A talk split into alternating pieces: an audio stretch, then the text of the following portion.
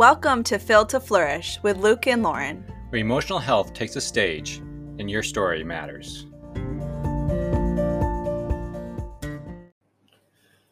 Hello, everybody. We are finally back, and ready to record. Yes, Welcome back.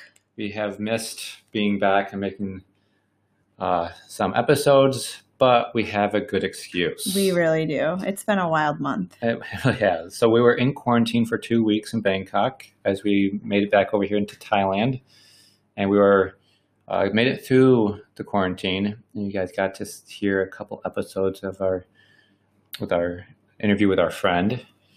And I hope you enjoyed those. Yeah, those have been really, really popular. I think people really resonate with uh, the topic of spiritual abuse. Yeah, it seems that way. Um, but when we got home, we were hoping to take a few days to settle in. And when we got home, we realized that our entire house was covered in mold. mm-hmm. Every surface had to be wiped and cleaned. Every item of clothing had to be washed. Yep. And we don't have a dryer, so it has to be hung out back. And every dish, everything had to be washed and cleaned. and every, then anything that couldn't be needed to be thrown out. So we threw out about 20 garbage bags full of our things, which was really sad. which was really sad and hard and frustrating. And we've been doing that for the last two weeks straight, Yep. literally. Because everything also had to be set out in the sun and rotated. Yeah, because sun, FYI, sun, um, ultraviolet rays from the sun can kill mold within an hour or two. So we used the sun as a free antimicrobial mold killing agent a lot. Yeah. So that's why we've been gone for a little bit. It's taken us about two, about a week and a half, almost two weeks Two weeks. to uh, get our house clean and almost unpacked. Yeah, I guess. So yeah. we are back and we are ready to do an episode on mental health and marriage. Yeah, we are. And if my wife sounds a little distracted, that's because she's painting her nails for her a date with her friends tonight, as she had a birthday just a couple days ago. Yeah, this is my birthday weekend, and I am going out tonight with some friends I haven't seen in a year. I'm super excited, but I decided I haven't painted my nails in a year. Um, I decided to paint them, so I'm just painting them while we're chatting because this is this is kind of a topic we could talk about in our sleep, almost, or while we're painting our nails. That's right. Or So- your nails. We don't really. I don't really paint my. No, just mine Yeah. for today. So mental health and marriage. It's a a big topic, hmm and we can't cover every situation, every topic, every Diagnosis. diagnosis um, in this episode. Nor can we, because I'm not an expert on every diagnosis Yeah. and symptom of mental health. So Yeah. what we're going to do is kind of talk about our experience and how our experience has affected our marriage, uh, some of the things that we have faced, some of the things that we've Mhm. learned, some of the things that we've done to help our marriage. Yep. So hopefully that's helpful for you guys. That's what we do. We use our experience and try to Yes. use that to bring information to you guys to encourage you to look at your story and how it's aff- affecting your relationships, but also bring some normalcy and bring take away some of the tabooness of Mhm. mental health. hmm of, of mental illness really i think uh, it mental illness is kind of a loaded word you know like schizophrenia or what is mental illness and i think it's important to know as we're talking about mental health is like everyone has mental health Right. and the continuum is very very poor on one end to very robust strong healthy mental health but Yeah. regardless of whether or not you have a specific diagnosis that would be classified as mental illness, you have mental health that needs to be um, care of. nurtured and cared for. Um, and that impacts everything you do. Yeah. So we'll be talking about mental health in a general category, but we're also going to talk about some specifics, some specific diagnoses within the mental illness uh, world that are more on the common end of things. Correct. And so today we are going to chat specifically about some of the symptoms I have Mhm. um, not all of them are diagnoses, but they are kind of a lot of characteristics and symptoms of these. Yeah, that would fit under the categories. Yeah. That I've noticed that I've struggled throughout my entire life, but really didn't have a language for it until late 20s, early 30s. Yep. So just a few years ago. Actually, it was just when I, it was since I've been in Thailand. Is I think when you got more clarity, but Yeah. yeah, grad school definitely helped get you closer to that point. Right. So specifically, we're going to talk about with our marriages uh, how my ADHD, hmm anxiety, and depression have affected our marriage. Yes. Uh, growing up, especially as a teenager, I remember having a lot of depression, but not knowing that. I can only identify that looking back because there was a lot of roller coaster of emotions, of lots of highs and lows, and the lows were really low. Yeah. Um, lots of even suicidal thoughts hmm and also the anxiety that I wouldn't have, again, not said it was anxiety, but because I didn't know what anxiety was back then. Right. But uh, having a general anxiety, a social anxiety, social anxiety kind of came out really strong, especially in school. hmm School was really hard. I had a lot of insecurities. Um, some of them caused by ADHD that I didn't know I had ADHD, so that this insecurity of not being intelligent, Yes. um, not being capable, uh, but also some of just I was I was short and um, got picked on a lot for that, which I think affected my mental health. hmm wasn't a wasn't a diagnosis, but it definitely affected my mental health and caused a lot of social anxiety. And the lack of uh, foundation at home because there was a lot going on at home didn't give you a firm foundation Correct. to be able to handle all those pressures in school. Right. Looking back, if you've heard our episode about making space for your spouse's story, uh, I talk about a uh, my addiction, and so that all created the environment also for my addictions hmm to help regulate the anxiety, the depression, and the ADHD. So that was all there in the background growing up as a teenager and not having the tools to regulate myself or the language to know what I was even dealing with. hmm So because of that, I had a lot of suicidal thoughts of just not knowing how to handle it and not wanting to deal with the depression, the anxiety, um, All those hard feelings that as a kid were just very overwhelming. very overwhelming, and didn't know how to control them and didn't know when they were going to spike. Mm, But made it through, white knuckled my way through teenage years. yeah. Um, had a really good girlfriend that helped regulate me. She was amazing. She was. It's now my wife, if anybody's curious. She was the best. I am curious if other people knew how much you were struggling. No, nobody really knew because I put on a good face at church around Mhm. friends, and I didn't have a language for it, uh, and I didn't really have anybody to talk to or know what even to talk about Yeah. what even to share because there was no language for those for what was happening to me, what I was experiencing. Do you feel like, how do you feel like shame impacted you in that time and your, you not reaching out? Like, how was shame involved? I don't think shame was involved with anxiety and depression symptoms. I really just didn't know what I was feeling. I just rode this roller coaster. I guess with anxiety, the shame was I wish I could perform better. Yeah.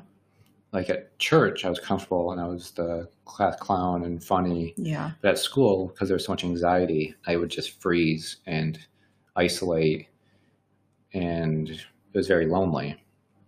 So shame would come there, and wishing that I could be more popular and more of myself. Yeah. So some self-loathing would happen there. I'm imagining that you just didn't like see there be acceptance of it's okay to not be okay. Right. And so you like you know you didn't feel okay, but there wasn't really space to tell people that because you were supposed to have it together and, and be fine. Yeah, I guess so. Uh, for sure. And it was so unpredictable. I, I because I didn't have a language for it, it was very confusing. Because I would be fine and have friends in one situation, then all of a sudden be depressed or be anxious in other situations, Yeah. and I didn't know what was causing it. Um, so it felt very out of control. Yeah. That's super scary for a, a, anyone to f- to experience, let, let alone a kid. Yeah. And so jumping ahead to being married, hmm We definitely didn't know any of this going into marriage. zero. Nothing about trauma, nothing about ADHD, depression, anxiety, addiction. We were clueless. So entering in marriage, we thought addiction would go away. Yep. Because we didn't know it was addiction. Right. And not understanding that the addiction was a regulation tool to help with my depression anxiety. Yep, exactly. So it was it was hard. It was hard. I remember there was a lot of times one with for depression. Let's, let's talk about depression for a minute. It was unpredictable for you. hmm It made you feel very unstable, insecure, because you didn't know when I was going to enter, when that cloud was going to come over me, and I was going to shut down. Yeah. And you didn't, you didn't know for how long. hmm And I didn't really have the insight to see when I went into it and when I came out. You would say like, "What's going on? Like, where'd Yeah. you where'd you go?" You're you're different. Like Mhm. something's not. You're not okay. Right. Yeah, it took you many years to de- to even recognize it. That that wasn't my normal. Yeah. That there was a difference. I think as I started addressing my story, I started understanding there was a normal Luke hmm that still struggled, but still functioned fairly well. Yeah. And then there was this other season where I would go into a dark cloud, Yep. um, isolate more, become more emotionally distant, less motivated, hmm and more hypo. Very hypo. Yep. And this could go for months Yeah. times, depending on how much stress is going on, what's Mhm. going on in my life. hmm Um, and then the anxiety would get worse also. Mm-hmm. Yeah. because I'm hypo, um, have a very hopeless perspective, and that made every social interaction that was uncomfortable that much more overwhelming. Yeah. You and you didn't have like the the energy, the oomph to even Yeah. fake it. Right. So like your normal skills as being an introvert, I think introverts through life they learn how to like fake it in social settings that they're not really feeling. Yeah. You when you're depressed, you, you have nothing. Your emotional bandwidth is so low, and I saw that a lot. Like mm. I just can't even. Just times where we'd like go out to dinner with someone or Yeah. have someone over, or and I was just mortified. Honestly, like they must think my husband is a freaking bump on the law. Like they must think he's just Yeah. smoking weed every day, sitting over there in the corner with his eyes glazed over. And I just saw it purely from a very much just a um, functional perspective. Like, is this working or is this not working? Yeah. Not realizing you were drowning Yeah. over there. Yep.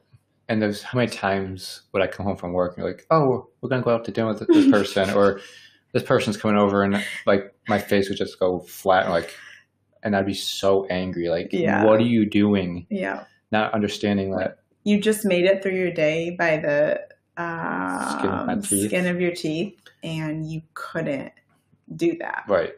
And it was not what I was prepared for, not what I was ready for. Yeah. I didn't feel like I had the capacity, Yeah. whether it was depression or anxiety. Yeah. And it, it caused a lot of fights with us It did. because you're this extrovert that high functioning.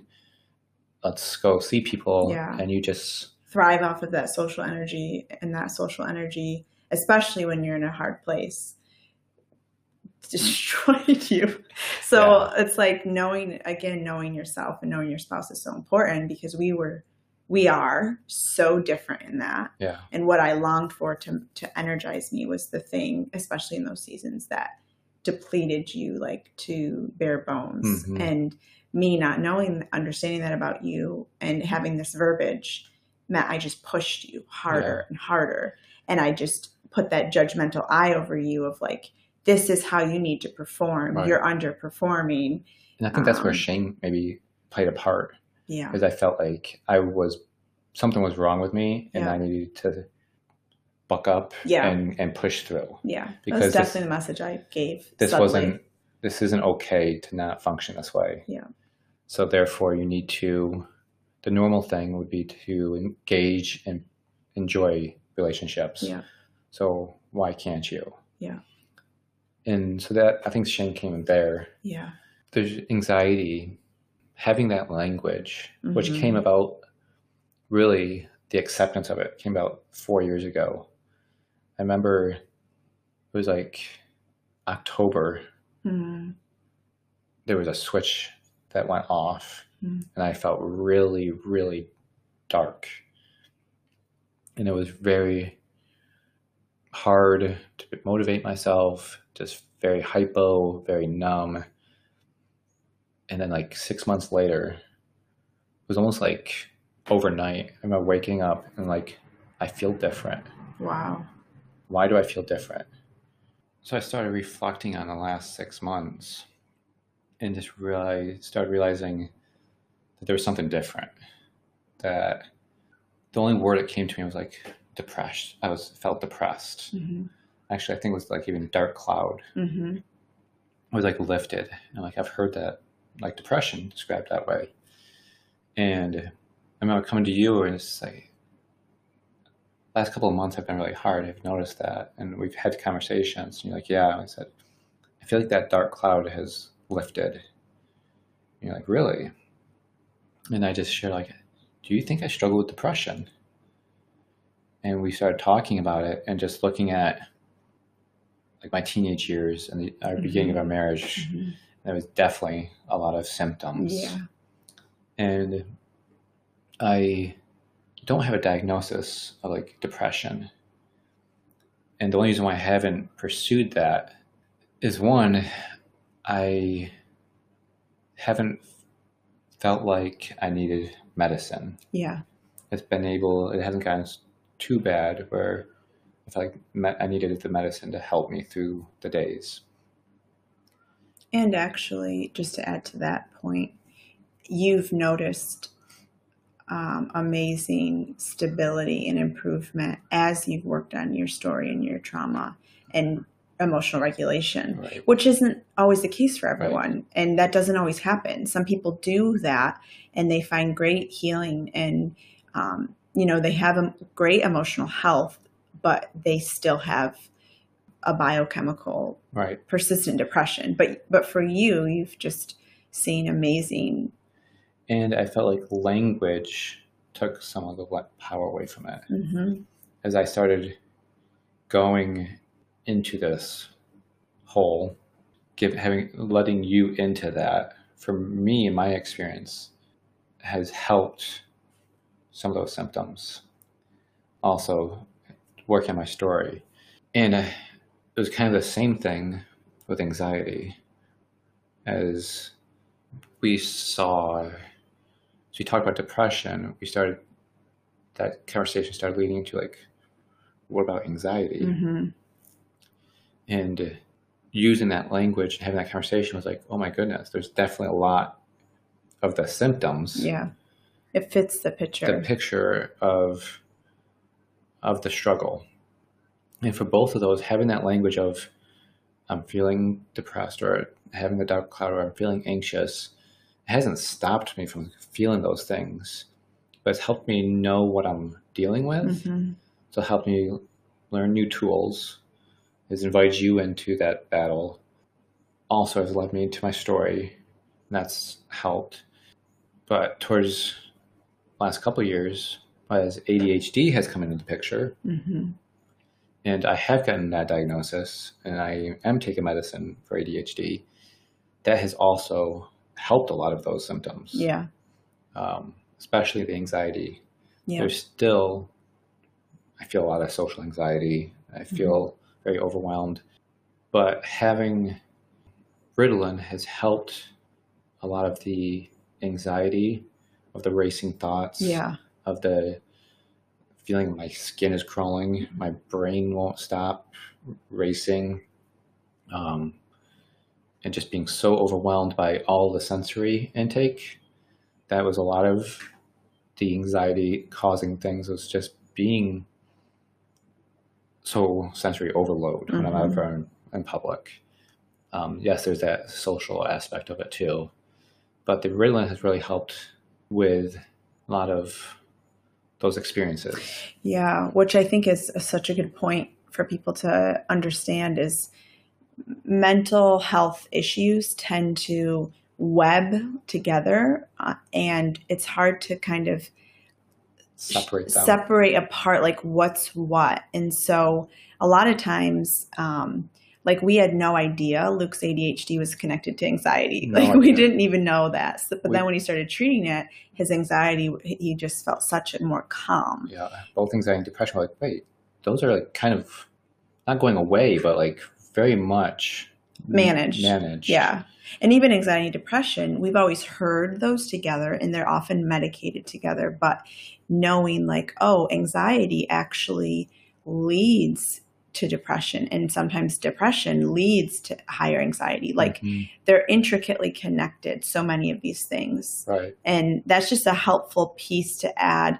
It complicates treating and addressing things, but it also is helpful to know um, how the that complex interwebbing can be, so that you can have insight into why you know if if you f- see a depression season coming and um, you've had to you've had high levels of anxiety for months leading up to that because of crisis A, B, and C, and then you drop into that depression. Most likely, neurochemically, those are connected. Right. And that's just yeah important to reflect on hmm and take that use that information to inform your choices. hmm And how is this affected our marriage? Yeah. I think with understanding ADHD, anxiety together, hmm our dates are a lot more enjoyable. They are. Yep. When on our dates, I like to watch sports. So on our dates, especially in America, a lot of the restaurants would have TVs on or sports games on. If there's a ball moving, Luke's eyes are on that ball. That's true.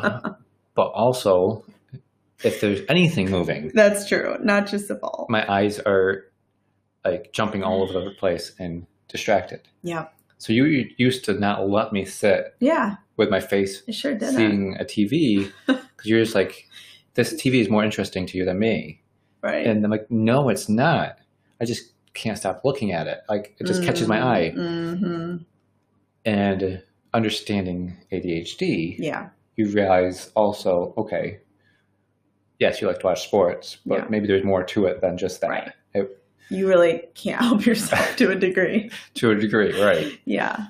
I think something to add there when you don't have diagnoses and your spouse points out these things, or just even a working understanding of what, what it is that you're dealing with, I think a lot of defensiveness can come because it becomes this like, I used to see these things in you that I didn't see in myself. And Right. we always use ourself as our normative experience. So I would see you do one thing and leave the cupboard open and never return to it and go to the next thing and leave that half done. And I, I just, I couldn't understand how your brain worked. And so I would point it out or I would tease you. Yeah. Teasing felt a little more safe to me, like he won't get mad if I do it playfully. But all of that for a person who doesn't just understand and see how their brain works as an objective thing, hmm it's going to be hurtful. It's going to be more likely to be hurtful. So there was a lot of defensiveness as I pointed these things out because you didn't want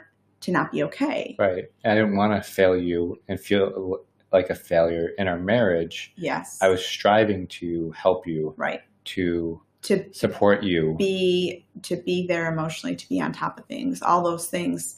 And so it's almost easier for you without having that language to deny what I saw Right. than to examine and analyze what was really before you. Absolutely. And now that you understand yourself. There's so much freedom to just be like, oh my gosh, I totally forgot that. Yeah. I'm so sorry. And it doesn't, it's not offensive to you. Right. And it, ADHD isn't an excuse. Like, I may blame it, like, oh, that's my ADHD. And I don't use it as an excuse, but it's like, it helps me, helps us to remember Yes. that there is a something else in, at play. It's an explanation. Explanation. For sure. And I mean, you would ask me, "Can gonna go shopping. Can you do some of these chores? like, absolutely. And I would like get one thing done, get distracted, and all of a sudden you come home, and then none of the chores are done. You're like, "What? Why didn't you do any of this?" Yeah. Like, "Oh my gosh, I completely forgot." Like, how did you forget? Yeah. I'm like, uh, I don't know, but I really did. Or you would beat yourself up so much, forcing yourself to remember, and then you'd be a jerk to the kids, Yeah. and you'd be all anxious and aggravated when I got home. It's like, well, gosh, if if that's what it's going to take, forget it. I'd rather have a messy house and a happy husband. But it was because you didn't you didn't hadn't learned those hacks yet on how to make it work for you Yep. and the way your brain remembered things. exactly. um, but even just the depression anxiety like before we had the language i think it caused so much more hurt Yeah. as we tried to, it was almost like we were both in a dark room fumbling around trying to feel what was in the room what was there pointing it out to each other and it just was we missed each other All the all time. the time No. and it created i mean i think you felt like i didn't fully accept you would you say Absolutely. and that i that i saw like i you, you weren't wh- what did you feel so I, I shouldn't just say no. you tell me what you felt before you understood, like Um, in regards to how, what how I saw you. I guess the best way would just be like not good enough. Just like my best isn't going to re- meet your expectations. Yeah, Yeah, it was it was hard. Like as I'm talking about it, I'm just I'm feeling even recognizing a lot of stuff going on inside of me Yeah. as we talk about it. yeah. Just see that in your face.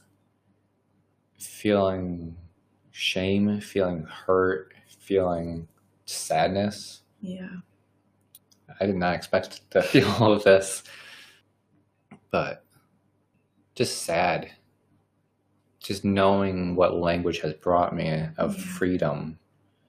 Not freedom from the symptoms, but just I know what I'm uh, dealing with, so therefore I can learn some tools. And it was hard. Like, it wasn't like I woke up and said, "Oh, I'm de- I have depression, anxiety. This is so good to hear." Uh, like, there was some relief of language, but it wasn't super easy. scary to to know those things. Yeah, because there was like, I remember after when I first recognized it as depression, it, there was a lot of anxiety. Like, when's the next time Yeah, this cloud is coming? yeah, like impending doom. Yeah, so I was just constantly like, like I would feel I had a bad day. I'm like, oh, oh shoot, is this another? Is this? Is it another one? Is it coming? Was good in one sense because we started having conversations of if you feel this way, how can you help me? How can you support me? Um, not being afraid of it. Like in the midst of them, of these when they did when those seasons came, yeah, just reminding like this isn't going to be forever. This isn't going to be forever.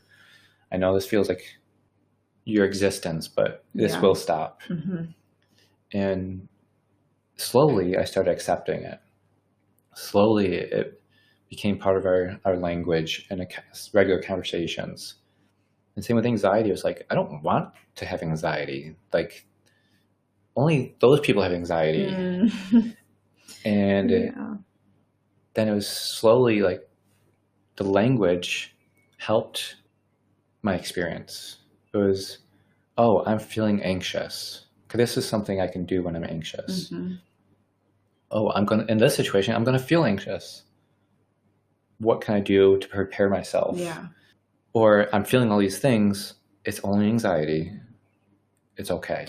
Yes, it's not the secret, mysterious thing that comes into our house Right. and paralyzes us. Yeah. It gave it such a form and a like if you can a lot of uh, different like types of counseling they'll say if you can contain it then you can you can approach it and It, was- handle it- it. externalized it. Yes. And so, okay, now we're working against anxiety. It's not my skin crawling and this feeling and this tension my stomach and all these, the body tightness. It's, oh, it's anxiety. Okay, let's work on tools to work against this, Mhm. to deal with these, this part of our life. And same with ADHD. The reason I recognize it is because my, my boys were getting diagnosed with Yeah. ADHD, and it was like, oh, I have all of those symptoms. Which is such a common we hear this over and over and over. People getting diagnosed because their children are struggling and mental health is so much better now. so many people are getting diagnosed with ADHD as adults. now. Yeah, and it just they were missed because we've made so much progress in the last several decades, Yeah. and parents are more aware now. Yeah. And it was scary to like, okay, my kids have ADHD. What does that mean? I know kids as a, when I was a kid had ADHD, and it was like, it was scary. Some of them were over medicated, Yeah, and it was like, I remember them. They were very robotic. I'm like, Yeah. I don't want that for my son. And so it was like that r- risk of jumping into it, but then seeing it help them hmm and seeing those symptoms in me, I was like, let's explore this. yeah. But then it was like, oh, I've managed it until I got a through- master's degree. got through grad school. I don't need this. But do I have to white knuckle it? Like, what if this helps me succeed Yeah. and become more of my what I what I've been capable of? Maybe I can reach more of my capacity. It took a while of me wrestling that I have ADHD hmm so I should take some medicine. And when I took the medicine, I realized it was really helpful for me, Yes. and it unpacked a new um, a set of abilities to focus It sure did. in a conversation that went more than thirty seconds. to uh, to work on like notes and work for more than a minute and a half. Uh, it was just so many things, and like I started researching things for more than forty five seconds, and I could actually focus and understand what I'm reading and conceptualize it yeah, even after I was done reading. yeah. Which you did all those things. It just was so required so, much more effort. Like I remember in grad school reading paragraphs like five, six, seven times. and you read so many, many, many books. Yeah, I was just always school. thinking like, why can't I? Why why doesn't this sink in? It was like took every effort to look at this paragraph and read one word like so intentionally, and even in, by the end of the sentence, forgetting what the beginning of the sentence said, and so I'd have to read it again Hmm, over and over exhausting. in order to get what the the book the paragraph or sentence was trying to portray, but also realizing now that still happens to me. Yeah, But one, Ritalin helps, but two, I now know why. right. And so now I was like, okay, I need to stop. Yes. I don't just need to f- push my way through this. I need a break. I need a break. Yeah. My brain is tired. I'm hitting a wall because that's the way my brain works. And I'm not unintelligent. right. And for 30 years, I thought I was just stupid. Such an important reframe that you can now do. Um, how about the grief that has come with specifically the ADHD and treating, getting treated for that? Yeah, uh, there's a lot of grief there because of the fact I thought I was stupid for over 30 years. Um, I mean, goes back to elementary school of just reading. I was late reading, and I thought that was because I was not intelligent. Mm-hmm. In elementary school, I was really good at math. Then I hit junior high, and math was really challenging, and it was for the rest of the time. And I just thought I was stupid. I, again, in high school, I'd be looking at a math problem. I'd go up to my teacher, have her explain it. By the time I got back to my seat, I forgot how to do the problem. And I would just think, I'm so stupid. Like, why can't I remember what she just said 30 seconds ago? And that went on until to college. My friends were getting like straight A's while I'm studying twice as hard and getting B's and C's also. Yeah. And like having to read stuff over and over, um, not being able to remember stuff, and just really just feeling like, okay, I'm just stupid and I just have to work hard. Mm-hmm. But I just worked so hard and everything was just so hard academically. I never thought I'd go to college because I just figured I wasn't intelligent enough. then I never thought I'd go to grad school because obviously I'm not intelligent enough. And I remember in grad school, like just learning ways of of learning. But looking back, like, what if I had Ritalin Yeah. through all of that And the information about ADHD and and the uh, information? That, that yeah, would have been the language, the medicine to help. So there's a lot of grief of self hatred, Yeah. self loathing. What could I accomplish? Like, I would have never done a podcast because I just figured I was not intelligent. So I had nothing to offer. Mhm. And now I understand that it's not that. I'm just struggling. Yeah. And so, and it's not like I wasn't smart now then and I am more smart now. It's just now I have the, I don't have the self loathing Mhm. that keeps me back from doing stuff. Right. Which so many people, that's such a big part of why they don't, even if they aren't as intelligent, like you are actually super intelligent. And most people with ADHD end up being really bright and insightful and intelligent. But even like intelligence not being, you know, the most important thing, Right. everyone has input and value. And without the self loathing piece, Right. they'll actually believe it and put themselves out there and whatever their skill set and whatever their passion is. Exactly. Um, and so really you were this like ball of giftedness and amazingness. And yet because of that cloak of um, self-loathing and disdain, you you're absolutely right. You were held back for so long Yeah. in so many ways. And seeing that like come off you bit by bit and just dissolve away into where it belongs is amazing to watch. It's amazing to experience. And that's like the grief again of life is more enjoyable having this language So much more enjoyable.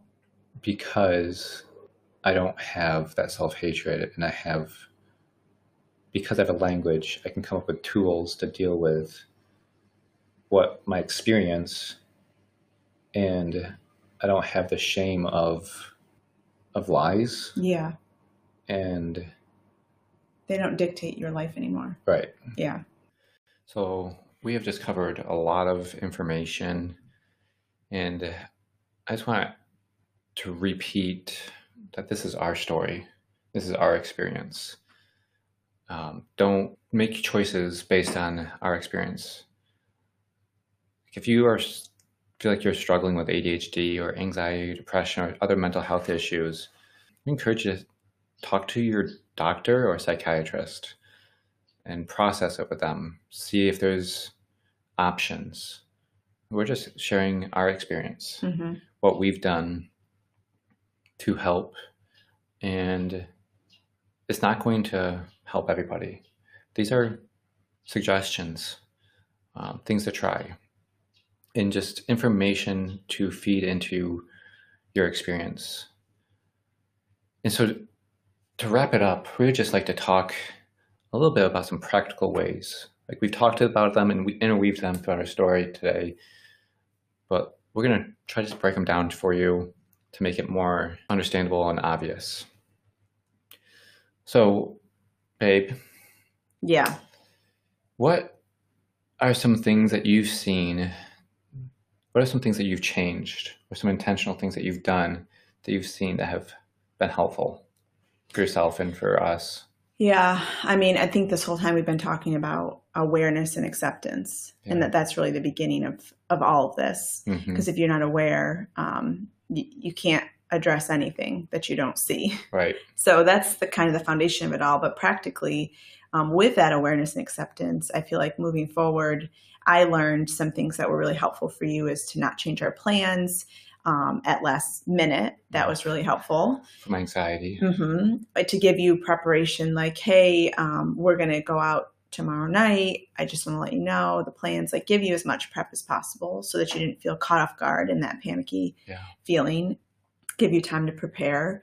Also, in the house, like having set roles of what we do has been super helpful because when we got married, it was kind of like, let's just both be intuitive and do everything that needs to get done together and it will all work out. But that doesn't work so well Right. with our, um, With with my for brain, us. my brain wiring. Yeah, I think it was just easy for you to not see things like I would. Yeah. Like, oh, that needs to get done. You would just gloss right past it because your mind is on a million things and your and brain engines going a million miles a minute. Yeah. This is especially before you were medicated. So so now like we have set roles and it's amazing to just you know what um, are the things that you need to do in our house and I know the things that I do. And then there's some things that we do together, but Yeah. for the most part, those set roles have helped that tension and that angst between us with keeping a like clean, organized house. Right. I'm not expected to see things that my brain's glossing over. Yeah. which- Or read my mind. or read your mind, um, which neither one of them I'm very good at. no. and so there's some practical, understandable ways of uh, I'm not going to forget it, Yeah. or It needs to be done daily, so it's something that your mind will remember. Right. Garbage, dishes, things like that that Mhm. daily need to happen. yeah, and something I've noticed that you've been able to do as we've had these conversations and had this language and on this journey is that compassion of I'm pretty sure I told him to take care of this and he didn't. he must just not care. Yeah. But it's like, okay, this might be some ADHD going on, like because ADHD brains they forget Yeah. very quickly. Yeah, very quickly. And not assuming the worst, assuming the best Yeah. in you, giving you that benefit of the doubt. Whereas before, I would be more, I would read into it more. hmm And then that would inevitably create a fight that was totally unnecessary. Because you were offended that I didn't care, and I became defensive because you're now attacking me. Yeah. Yeah. So there's just that compassion and understanding of the benefit of doubt, Yeah. positive regard, hmm and also I've seen something that you've been able to do is more on the depression anxiety side because we've talked and depression anxiety is very intimidating and scary for you Yeah. that, that i struggle with that Yeah. Particularly, well, both, yeah but uh, depression, those depression seasons were really, where i would go have been really challenging. disengage Yeah. those are very triggering Yeah. triggering attachment hmm um, triggering seasons of my addiction hmm um, so how has that what have you done to help yourself with that I think so much of, uh, you know how they always say relationships are two sided, blah, blah, blah.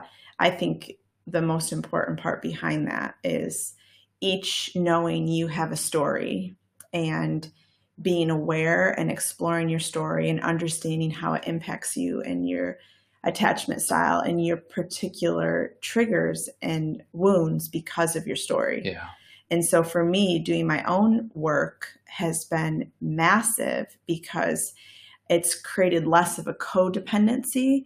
Um, I think it's a fine line. Like when you are in a marriage, you are interdependent with that person. yeah And that line between interdependent and codependent is not crystal clear. Yeah. However, earlier in our marriage, I felt the realities of that codependency of if you're not okay, I cannot physiologically be okay. Yeah.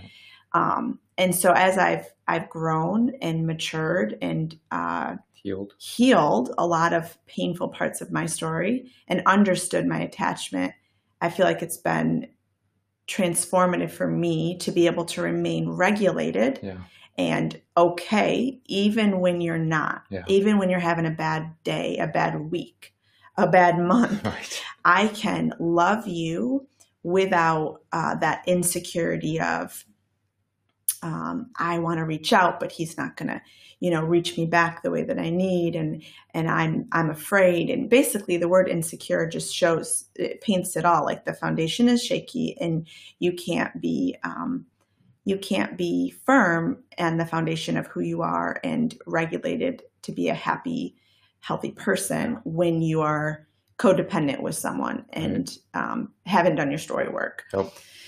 And so for me, I felt a lot of relief in being able to um, let you struggle and let you not be okay, just as you let me not be okay in the seasons and the weeks that I'm not okay, Physically. um, or emotionally. Yeah. Uh, there's been a lot of that too Yeah. um, and not um, yielding to that strong pull. It used to be stronger, but that strong pull to kind of just like uh, dissolve into the hardness with you and Mhm. lose myself. Right. Yeah. And in that, you're able to, like you were saying, support me and allow me to not be okay. hmm Whereas, you know, take some of that shame off and that white knuckling of, I have to be okay. Yeah. I can't feel these things. I can't be broken. You're not saying it's okay to like disassociate and disengage, but you're saying it's okay to not be okay. Yeah. I'm still here for you. I Yeah. still love you. If you don't want to talk right now, that's okay. I'm Mhm. here. hmm If you don't want to go out tonight, that's okay. I'm here. And that's been such a beautiful way of loving me in my story and communicating to me that um, it's okay to not be okay. Yeah. And I think that when you um, don't have a healthy attachment style, there's a need to control to create safety for yourself and to have compassion for yourself in that need, but to also realize your control can be harmful. Mhm. And I think that my need to control has hurt you as you've struggled and realizing as I release control of, of it's not going to be perfect. It's not going to be what I want. He's not going to be able to be engaged in parenting this week the way I would love him to be because of how he feels.